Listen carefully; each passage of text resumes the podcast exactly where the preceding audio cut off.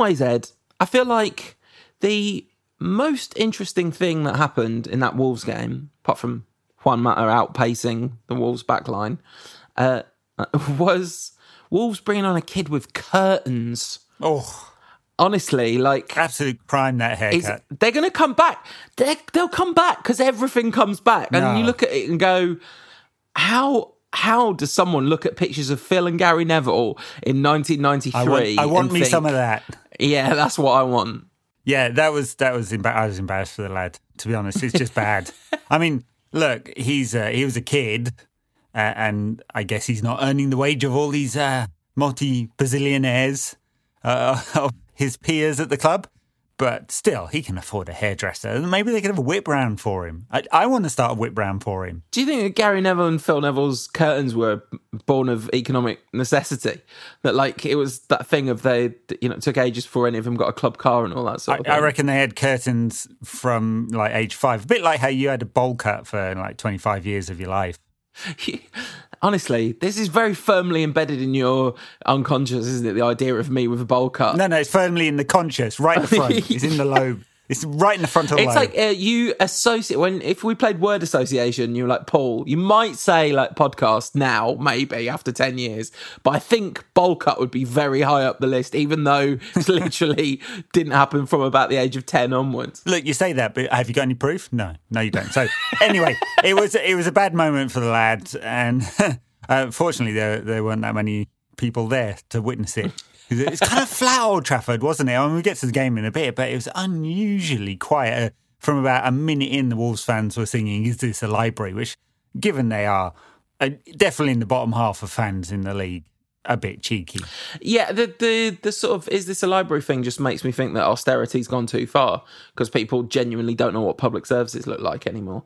Um, but the the yeah, it was very flat. It was half empty as well, which is a replay, so you know it's understandable. And then Wednesday night, Yeah, although I, I mean, correct me if I'm wrong here, but I, I do feel like even minor cup games wouldn't have struggled to sell out quite as badly as United have been struggling this season. I mean, the, the City game nearly full, but it wasn't full. Mm. Yeah, for a cup semi final against City. And 50 odd in uh, the game against Rochdale. And and so, you know, like demand has dropped off a little bit, which is unsurprising because you United aren't very good right now. But that that wasn't the case 20 years ago, 25 years ago, 30 years ago. Oh, was it Soccernomics that kind of challenges the myth that soc- that football clubs have a fairly inelastic demand, and actually they have a very elastic demand, really, because success on the pitch and because it's not. I don't think it's just lack of success. I do think it's sort of um, quality. And, and also, of course, Old Trafford was a lot smaller. It was thirty thousand seats smaller when it when it would sell out every week. Sure. You know, Of course. Yeah. Uh, look, if we had success on the pitch, uh, we could sell a 200,000 stadium out. Uh, and the vibe was right around the club. Anyway, there was a game. Yeah. There was a game. Are we avoiding talking about the game? United were decent. I mean, Craig, quite a few decent chances, had a lot more possession than Wolves, deserved to win the game. I think I think it's fair to say. Defended very well, generally. I mean, Se- the Wolves had a few good chances. Second half. At the beginning. Harry Maguire was a bit. "Uh, yeah. um, you know, I don't don't want to speak of Harry because he's very precious and all that. But speak speak of him, speak ill of him. But uh, hmm, a few moments there. But look, United didn't do badly defensively, and they weren't under tons of pressure. Well, they were in the first half. In the first half, we looked like an absolute omnishambles defensively and quite dangerous going forward, is what I thought. I mean, there was there's the moment that leads up to the the Vard goal where Fred patwangs the ball off Matic and it spins into the box. Maguire is like fairly easily brushed aside, but the ball Yes. brushes the the Wolves player's hand. So, you know, Yes. Yes, I I mean, correctly ruled out under the current interpretation, a ridiculous rule, and which everyone feels is ridiculous. Uh, But but that that is that's the rules. Uh, United uh, six of eleven shots on target, two of seven for Wolves. Although um, the uh, the third one, the one that went in, won't be in that stat. Sixty percent possession for United. I mean, you know, it's dominant enough. And given that we've played these guys six times over the last eighteen months, it's the first time we've managed to beat them. It's a big day. It's a big day in MUFC modern history. Woohoo. We finally beat Wolves. I mean, they hit the post. Suck on that, Wolves. They- We're coming for you. They hit the post, didn't they? Um, in the first half. Um, it was very much a game of two halves. I thought. Um, the the defensive omnishambles. We looked threatening. There's one nice moment earlier where Aaron Wan-Bissaka burst into the box and then he got into the box and was like, "Oh, oh no! Oh, this is the bit where I don't know what you're supposed to do." But it was sort of quite nice dribbling. Martial was like quite dribbly, but um, his end product was not at its best uh, by by any means. Um, it wasn't one of his better games for United, but he even when he's not playing that well, he always looks like he's going to make something happen.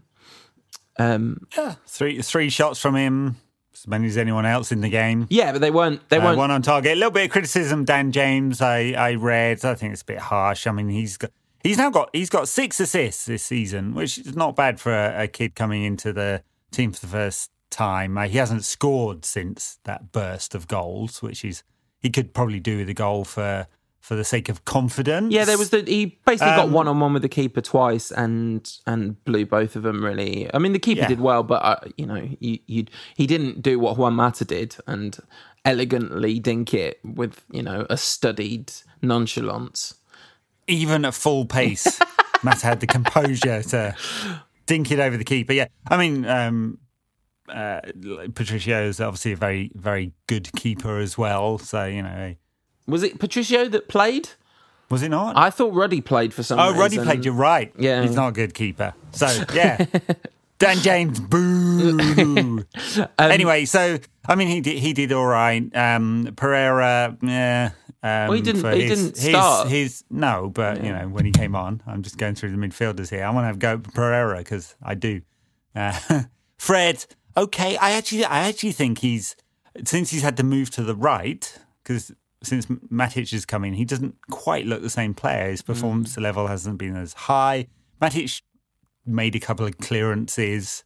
Uh, there was one weird bit where uh, he was getting praise for clearing a ball with his head. And I was like, mm, that's, you know, that's what you do when ball's high in the box. There was a really Ah. funny moment where someone just like absolutely steamed past Matic, and he just sort of like looked around like, "Oh, I'm not going to be able to do anything about this. But then there was a bounce of a ball, and it became clear that he would be able to influence play. And he really excited, and like quickly got in and nipped in and took the ball off the Wolves player. It was quite good.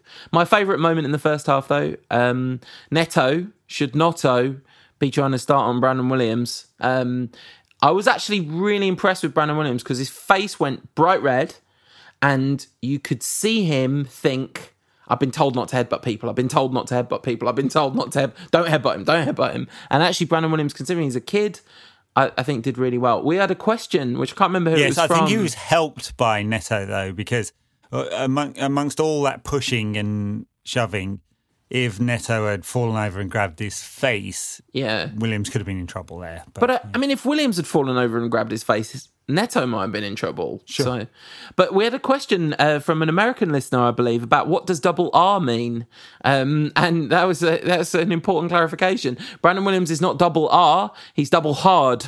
Um, Or maybe he's double R. We might have started something now. yeah, double R is the new double hard. It just uh, means like if hard means tough, then double hard just means double tough because he's double hard. he um, could also start a fight in an empty room, couldn't he? I mean, No, he, but like he's not. He didn't fight. He didn't fight him. He his face went bright he red. loves a, he loves a bit of aggro. he loves a bit of aggro. He's he gets involved almost every single game. Anyway, very good performance from Williams. I mean, unquestionably now the the number one left back at the club. yeah, Just yeah, unquestionably, uh, Ashley Young's going, and Isn't he the only left back Shaw at the is club? in you know in a bargain bucket. So it's. Uh, it's it's his it's his place, and and Shaw will come in to give him a rest now and again. That's it. yeah. But I mean, absolutely. There aren't very many left backs to choose from now that Ashley Young has. No, I mean Young deal's not completed, and and Inter did buy themselves a left back this week, or swapped themselves and got a left back.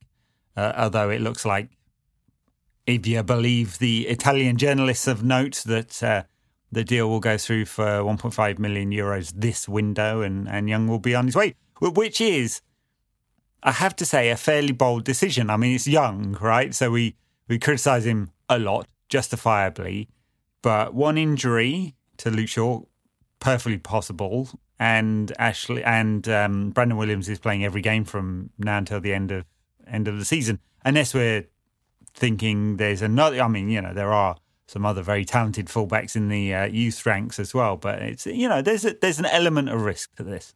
CBJ called back from Tranmere. CBJ Ultras.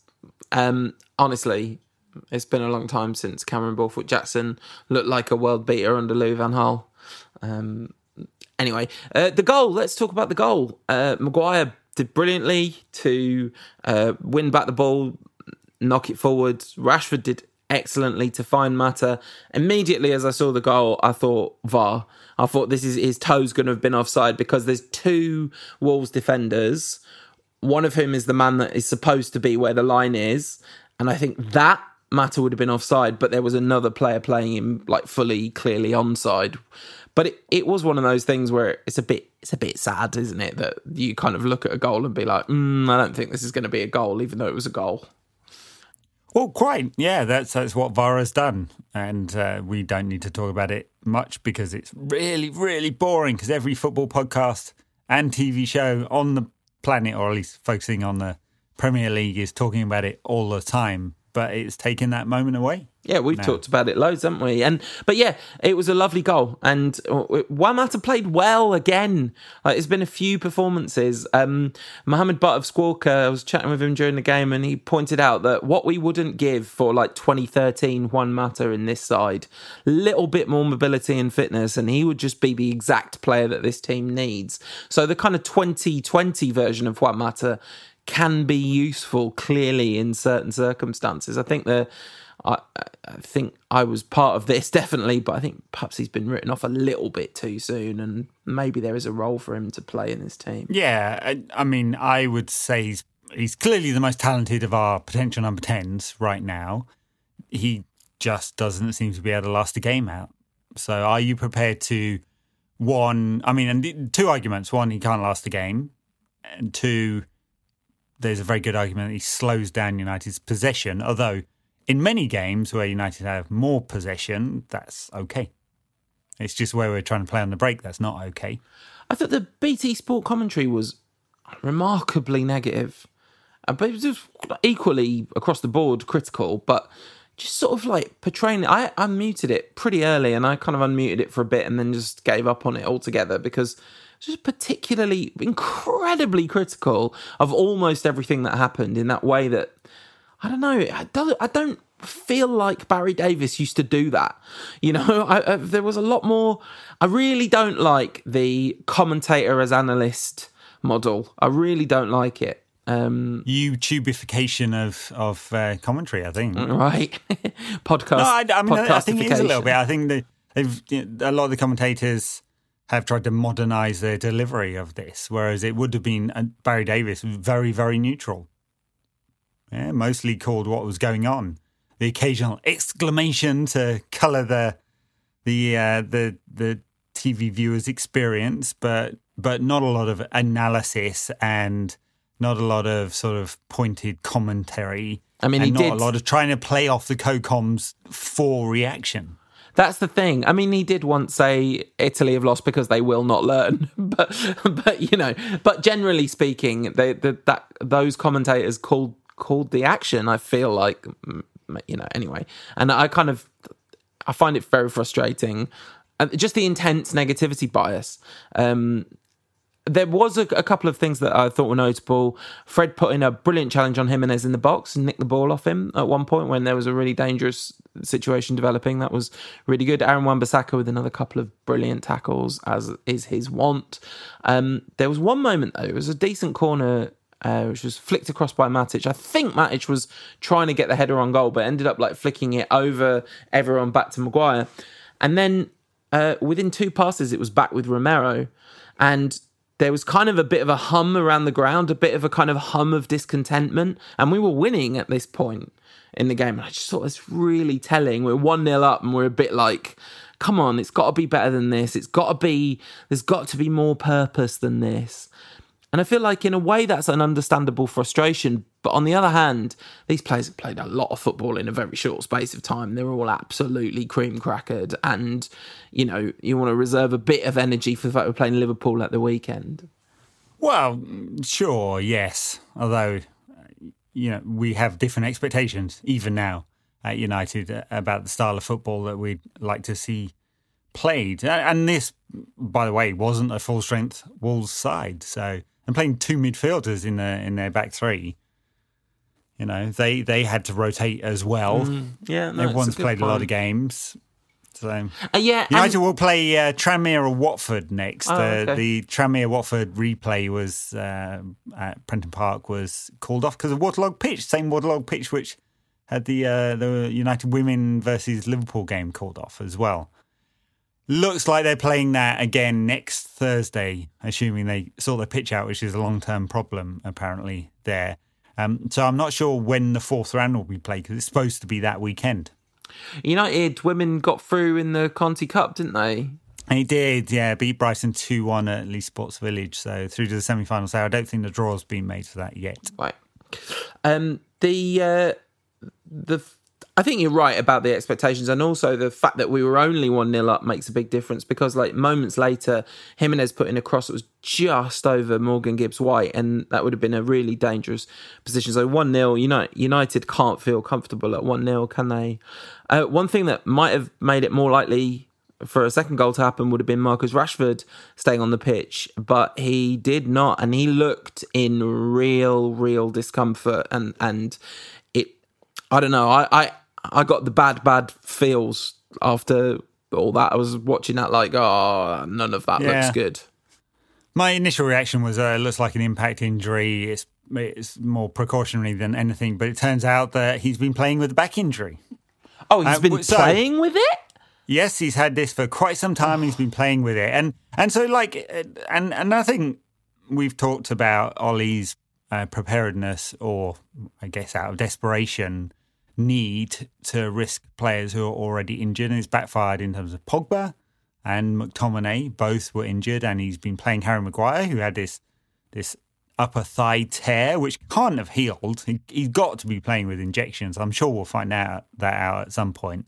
Um, and now Rashford's had this back injury and got a got a you know knee in the back, and it's uh, exacerbated it. So um, I I don't know the extent of this injury, whether it's um, whether it's a disc problem like a Rio, would cause a real problem, or whether it's just spasms, easier to deal with. We'll see. Reading between the lines, what Solskjaer said, um, the, the the quote about that back injury and the length of it was, um, uh, "I didn't want to play him. I think he got a knock, a knee, or something in his back, but he's been struggling for a little while. That's why we kept him away, meaning didn't play him in the starting lineup. But we needed to win, um, and so I think on that score, that would suggest maybe it hasn't been like a big injury that he's had for a long time, but it was something that like he's it's been troubling him, so they didn't play him in this game, sort of thing, rather than like he's been playing with it for ages. But of course, we don't know. Yeah, I mean, still, it's the risk, and I, I kind of understand because uh, extra time ahead of Liverpool at the weekend, pretty disastrous, right? With Liverpool having a, had a full week off, given the intensity that they play at anyway. It's going to be hard enough as it is, having played in midweek. Yeah, Uh, but with extra time and perhaps you know seven or eight of this team is going to start that game. Um, so yeah, calculated risk. We're going to bring him on, try and win the game, but it's it's you know it's it's backfired as he as he said, and there's a very good chance that Rashford will not be in that that team for the Liverpool game now. And I mean, would we have swapped a place in the fourth round for Marcus Rashford? I don't, no, know. I mean, I mean, it depends. Like, obviously, if Marcus Rashford's out for three months, then yeah, I would rather have Marcus Rashford the next three months. But I wouldn't rather have Marcus Rashford for one game than be in the next round of the Still, still, so our, look, Liverpool are going to win the league this season. They Uh-huh. may well win the, the Champions League as well because everyone else is dysfunctional in Europe right now amongst all the big clubs. You know, no one's perfect. And um, yeah, we this may be our only moment of joy. We may be able to bloody their nose for one weekend. Did You um, never know. talking of clubs being dysfunctional around the place, did we predict that Quique Setien would be the next Barca manager when we did the We managerial roundup? But yeah, we did predict that um, Valverde would be out there, though it doesn't really take a crystal ball to predict that. we're They were finding an geniuses. excuse. We're geniuses, Ed. We've got so much foresight. But Barcelona made a. I mean, like we remember the mess that United made of sacking Moyes. Did it in a briefing first, and and Louis van Gaal on the way up to collecting the FA Cup. This is even worse. I mean, they talked themselves into firing him because they uh, they were caught offering the job to Xavi. Um, and then one of the it's a presidential election year, and then one of the candidates said, "I'm definitely going to offer the job to Xavi," and so um, Xavi has turned this down apparently because he doesn't want to take the job in in uh, mid-season. Feels it's too much of a risk. Kind of understandable, I'd say, if he, if he has long-term designs on that role. Um, and so they basically ended up having to having to fire Valverde, even if they hadn't made the the decision. They're searching around for a manager at that point. You know, um, I'm sure if Pochettino was interested, he would have taken it. He's probably reluctant to take it in the middle of the season too, and and so they've now got Setien on a two and a half year contract, although with a break. Right, so if they don't win the La Liga, they can fire him. And if they do win La Liga, they can also fire him because they love to do that. Because Valverde won La Liga, didn't he? Last and then oh, Twice. and I think they're Twice, top, and Copa del Rey uh, twice, and they're top of the league, right? I think they're, And they're, top, of the league. Goal difference, but still top of the league. it's funny, isn't it? Yeah, Some- well, you know, and look, there's something to say for the. Uh, I mean, it's it's a bit chaotic, but there's sort of the big club mentality, which is we want to win, but not only do we want to win, we want to win in our way. yeah. Right now, we're not doing either of those things. No, I mean, we're just not because for all the the talk of. Um, you know, implied talk of Ollie doing it the United way. We're, we're a team that plays on the counter attack. That wasn't really what we stood for for for decades under Ferguson. Hey, we've won. Um, and we, we don't win very often either. We've won loads of games with like more than fifty percent possession in the last six weeks. We're we're like we're the new Man City, just passing it around all over the gaff. Tiki taka. What's what's tiki taka, but with little circles over the A as Norwegian tiki taka, um, and a line through the O. There's no O in tiki taka, but you know what I'm saying. Um, I, I do sort of. um, the uh, the Wolves game, I think that's us done with it, isn't it? We sort of dominated the second half quite comfortably. Uh, Mata did great for the chance. The Rashford injury is the worst thing that happened about that game, and it was all a bit meh, but well done. Uh, that sounds about right. At least, at least we won. At least we won through the next round. Winnable tie either way, although of course we lost at Watford earlier this season. Oh, is it at home or away? Then, it's you know? away. It's away Okay. at Watford or, or Tranmere. Okay. Yeah. Well, we'll we'll see. We'll see how that one goes. Um, and we'll come back in a minute to talk about the thing that we really desperately want to talk about, which is previewing Liverpool at Anfield at the weekend. Enjoying no question about that? If so, let others know about us. The best way to do that is leave us a review and a rating on iTunes and hit that subscribe button.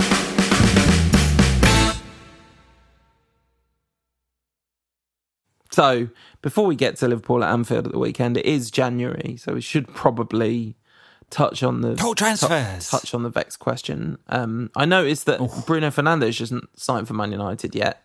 Bruno. You see, I'm, I'm not even sure this guy's that good because I've heard so many mixed reports about him. And, and United weren't sure that this guy was any good either because they turned down the opportunity to sign him. Uh, looks like, um, so says Ornstein and Castles, that it will get done. Um, the deal with the players done at 6 million euros a season net. Uh, and that it will be in the region of 65 to 70 or so for a transfer fee after the Benfica Sporting game, which plays on Friday. Right. So we should have him next week. Uh, and part of part of the problem on Sporting for Sporting is that um, the way they um, they acquired him from Sampdoria, they had to give quite a big kickback to Sampdoria, and also they took a loan out against his future transfer fee. so they're going to have to pay quite a lot back. So 70 million euro fee is going to work out about 30 million to them. Uh, so they, they don't get to reinvest it all, but that's the model anyway. You know. Yeah, because they'll just buy in the next player with a loan against his future value, and so on and so forth until everyone implodes. Um, Yes. that's and thus consumer capitalism continues to plough its beautiful trail through the world. Talking of which, um, the it looks like uh, the European Club Association has agreed to add um, basically an extra block of four games into the Champions League. Uh, not not ratified yet, but that's the proposal, and it looks like everyone's behind that. The idea, well, at least the argument, is that this will head off a European Super League of some kind, at least for the next cycle, next five to ten years or whatever. Uh, and probably what it will mean is the quarterfinal will get transitioned into a group stage. so four guaranteed juicy ties for everyone.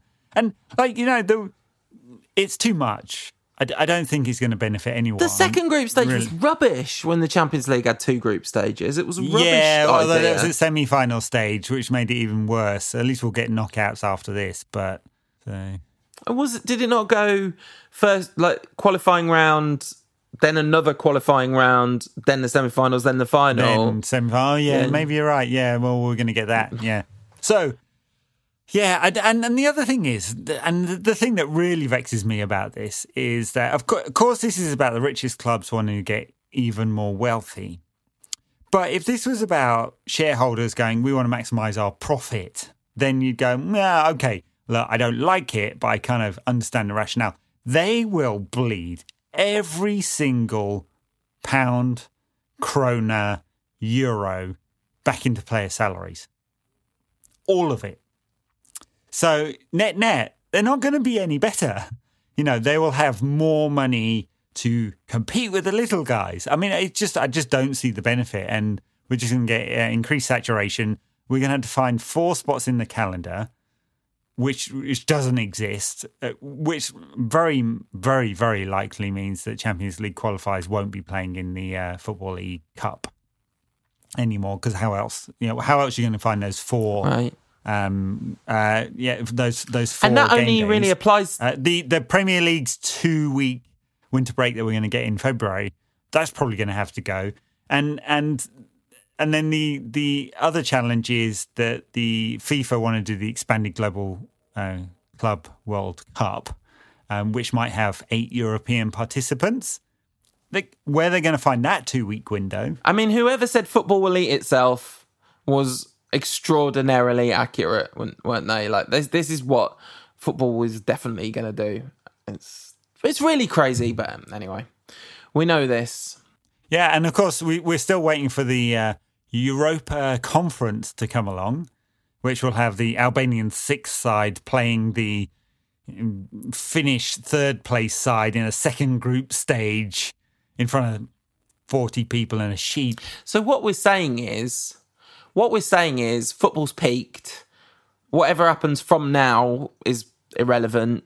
So it doesn't matter that Liverpool are definitely going to win the league this year, right? Well, it, that does matter because just to compound the misery of football being and modern football being rubbish, Liverpool are going to win all the modern football. Uh, yeah, they're they're a really good team, and they've got a really good manager and a really sensible structure and a plan, and they're executing a plan. It sucks.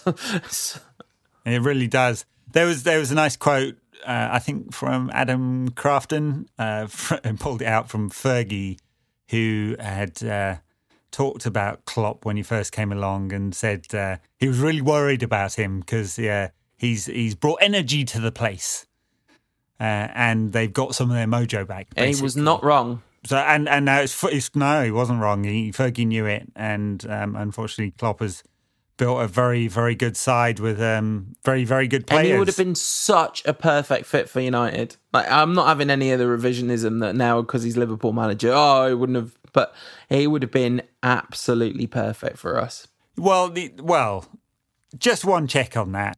Of course, he would have had to work in United's completely dysfunctional transfer or acquisition strategy, which is based around seeing players as assets to be monetized, not as parts of a team to create a greater whole, Yeah, which is what Liverpool do. Yeah, that's true.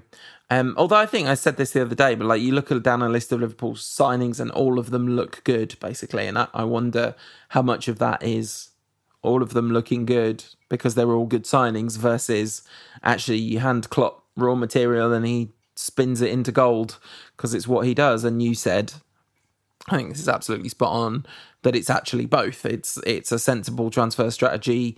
Both sides of this equation are maximizing one another, aren't they? So right, and I, I and we've got whatever the opposite of that is completely dysfunctional recruitment, um, which which is you can see in the fact that how many of our recruits since Fergie and Gill left have actually remained at the club.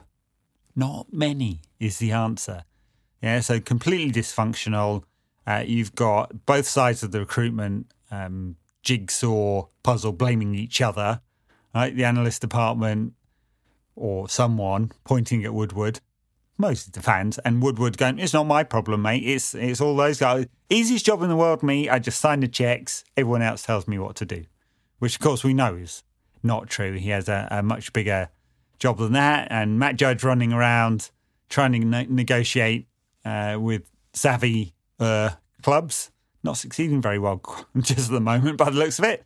Um, and and you know that's why we've got such a poor squad. And add on top of that, probably a manager out of his depth, much as we love him, uh, who is not able to get more than some of the parts out of this group of players. Yeah, or is only like um, what's the word? Sporadically able to get more than some of the because he has done it sometimes. Uh, this season he's done it, and you know it's not all doom and gloom. It's just not great.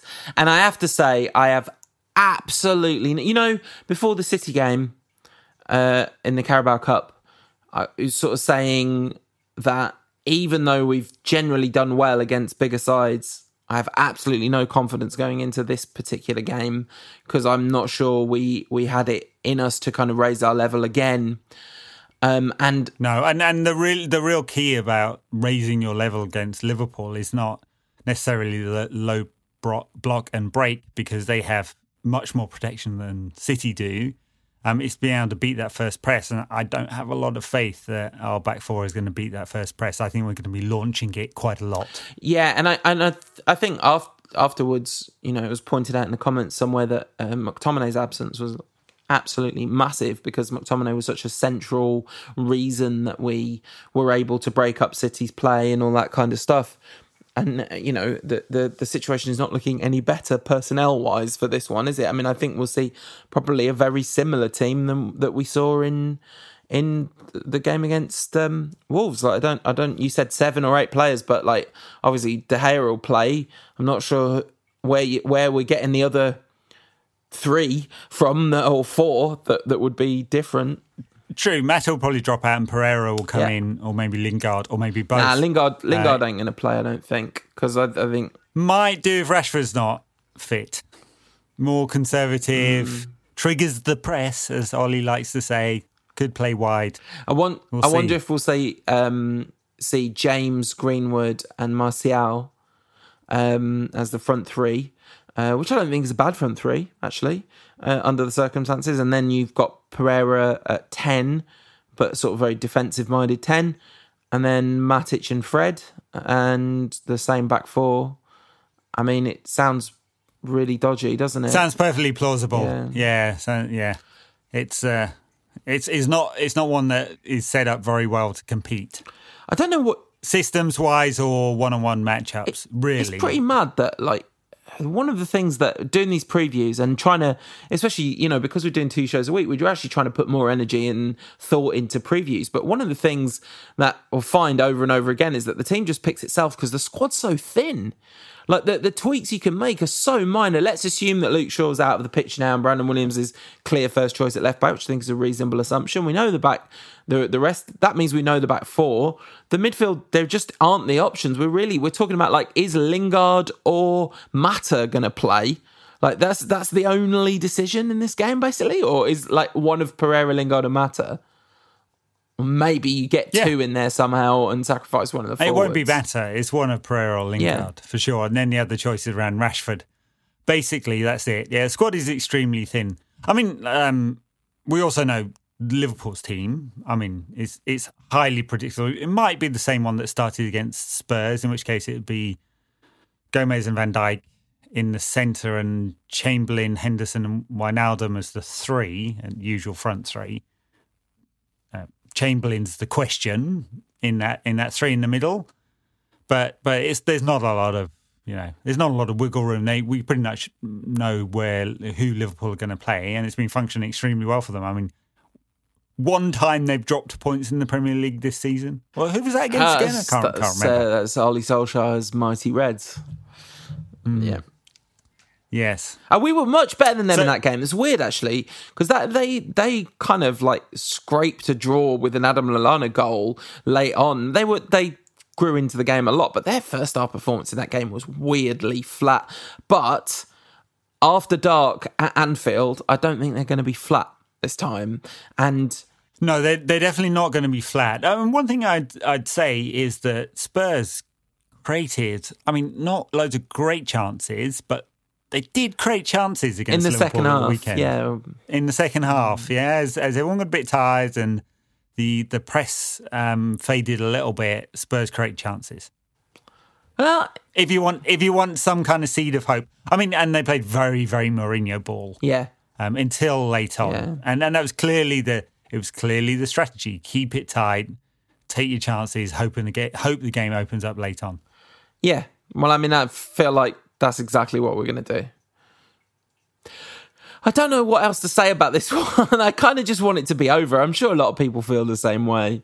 Um, I usually really look forward to these games. I know you don't, No. but uh, I like I like the intensity because they just aren't too. I mean, as we've got less successful, there are fewer games which are big and meaningful and intense, and this one always is, even if it doesn't count for much for us because we're not going anywhere in the league, and it's still pretty unlikely we'll qualify for the Champions League just because of our lack of consistency. Still- and the best we can do to Liverpool right now is tweak their nose a little bit because they're going to walk the Premier League. we're still in serious. Only five points yeah, off. still in Yeah, serious but- contention. but- and maybe maybe Bruno comes in and scores 15 goals from midfield in the second half of the season. Maybe. Yeah, I, I- put this on our Instagram, NQAT Pod on Instagram. Follow us there.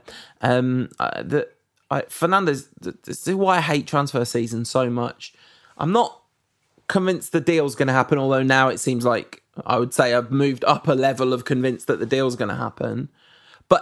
I don't know if he's any good. Like I'm, I'm not at all convinced. Like if you look at the the data, there's nothing in the data that says this guy is nailed on to be a success in the Premier League. Plus, the kind of people that have seen him a lot are like, well, he does well when he isn't under too much pressure, and he's kind of clearly benefiting from being in the Portuguese league. And his goal numbers look so good because he scores so many from outside the box, which we know is generally unsustainable. Uh-huh. And anyway, even if he comes in and is brilliant, I'm far from convinced he's the sole answer to United's problems. And yet, all of that said, I'm still checking my phone, like, oh, have we signed Bruno Fernandes yet? Like, that's how course, of dumb it is. And and he would look. Um, even with all those caveats, he will give an injection of some kind to United for sure. Uh, and and look, he's uh, from what I can tell, and I'm not claiming expertise on on Bruno Fernandes or the Portuguese league. He is uh, an eight, a progressive eight, not necessarily a ten, although he gets a lots of assist numbers as well. Yeah, he's been pushed at ten sometimes, but they play this sort of system with two eights um, at Sporting, and he's got a lot of freedom to get forward. Big question whether he will do necessarily at United. Anyway, it would be exciting if he joins because it all, of course, it always is, you know. And uh, uh, we, if we can't win actual trophies, we can win the January transfer window trophy, can't we? Well, we just have a bit of hope, innit? Like, just a bit of hope. Yeah. Um, one one other note. Um, I don't know whether you saw uh, uh, Phil Brown from Beyond the Pitch fairly confidently saying that um, uh, there'd been uh, substantial talks with Pochettino about a summer move to United. Um, this bid did make me laugh, though. Pochettino's demands include Ed Woodward has absolutely nothing to do with the football side of the business whatsoever, and they must bring a football director of football. I have no idea if any of this is true, um, uh, but that, it kind of made me laugh just as a a potential anecdote. Yeah, it'd be good, wouldn't it, if like there's like world class managers around the world going, listen, I'd love the job, but I've got some demands.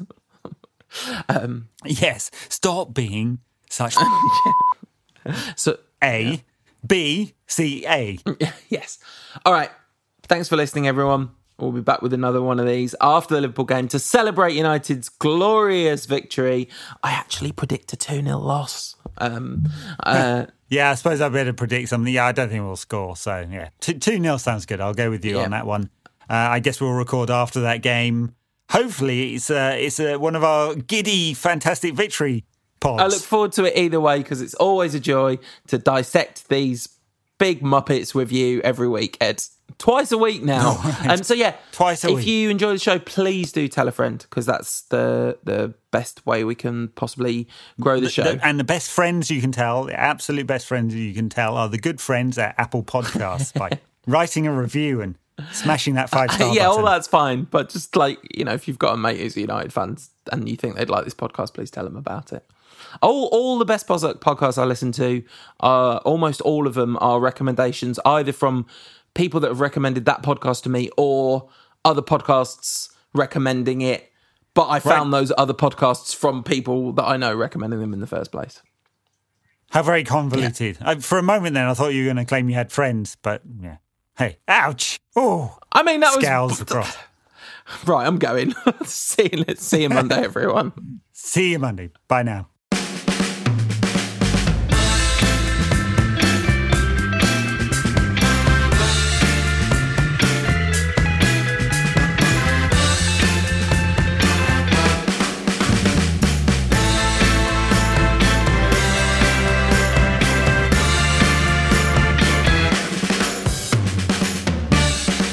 Weźmy,